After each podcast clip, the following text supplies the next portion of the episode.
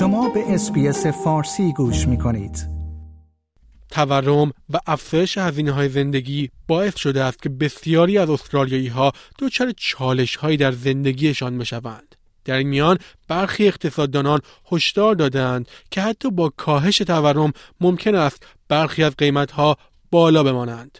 اقتصاددانان می‌گویند کاهش تورم می‌تواند خبر خوبی برای مصرف کنندگان باشد اما آنها هشدار دادند که بعید است قیمت برخی از اقلام در سوپرمارکت ها کاهش پیدا کند اداره آمار استرالیا موسوم به ABS روز چهارشنبه شاخص ماهانه قیمت مصرف کننده یا همان CPI را منتشر کرد. این شاخص در دوازده ماه منتهی به اکتبر افزایش 4.9 درصدی داشت. این نسبت به افزایش 56 درصدی در سپتامبر یک کاهش بود.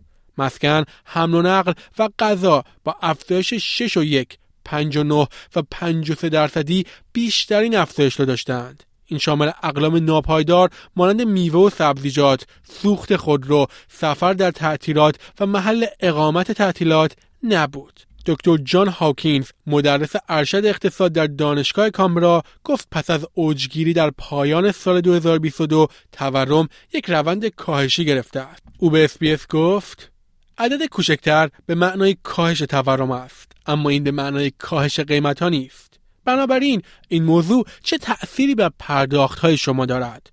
آخرین داده های ABS نشان می‌دهد که از اکتبر 2022 اقلام ضروری از جمله نان، غلات و ربنیات تا 8.5 درصد افزایش داشتند و همچنین بیشترین ضربه را به جیب مردم وارد کردند. هاکینز توضیح داد که قیمت اقلام ناپایدار مانند میوه و سبزیجات تازه که در دوازده ماه منتهی به اکتبر 2022 یک درصد افزایش یافته ممکن است کاهش یابد در حالی که سایر اقلاب احتمالا در قیمتهای بالای فعلی باقی خواهند ماند.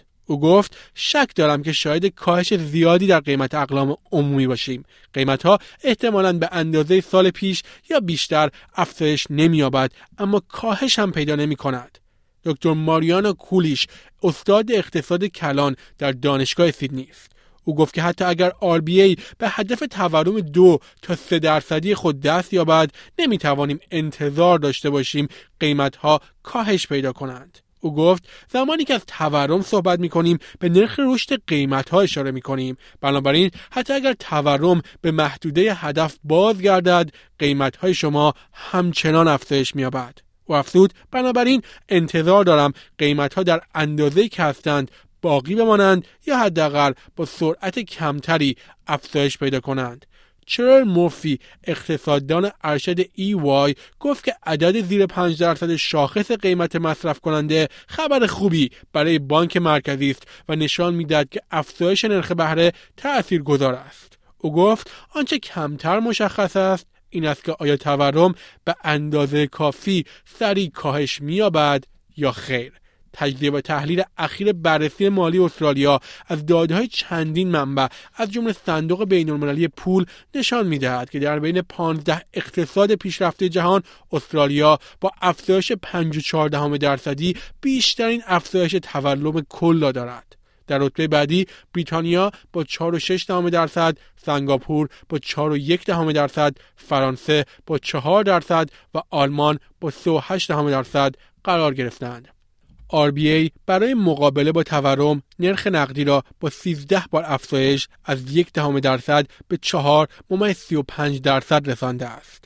کولیش که در هیئت مدیره سایه RBA حضور دارد فکر می کند استرالیا با نرخ نقدی ذخیره فدرال 5.5 درصدی ایالات متحده از اروپا و آمریکا عقب افتاده است. او گفت من فکر می کنم آنها همچنین قصد خود را برای بالا نگه داشتن نرخ بهره برای مدت طولانی اعلام کردند این منجر به کاهش سریعتر تورم در ایالات متحده نسبت به اینجا شده است. او افزود فکر می کنم استرالیا در این مبارزه برای کاهش تورم کمی عقب مانده است. اما تورم در حال کاهش است. اتفاقی که خبری خوب است.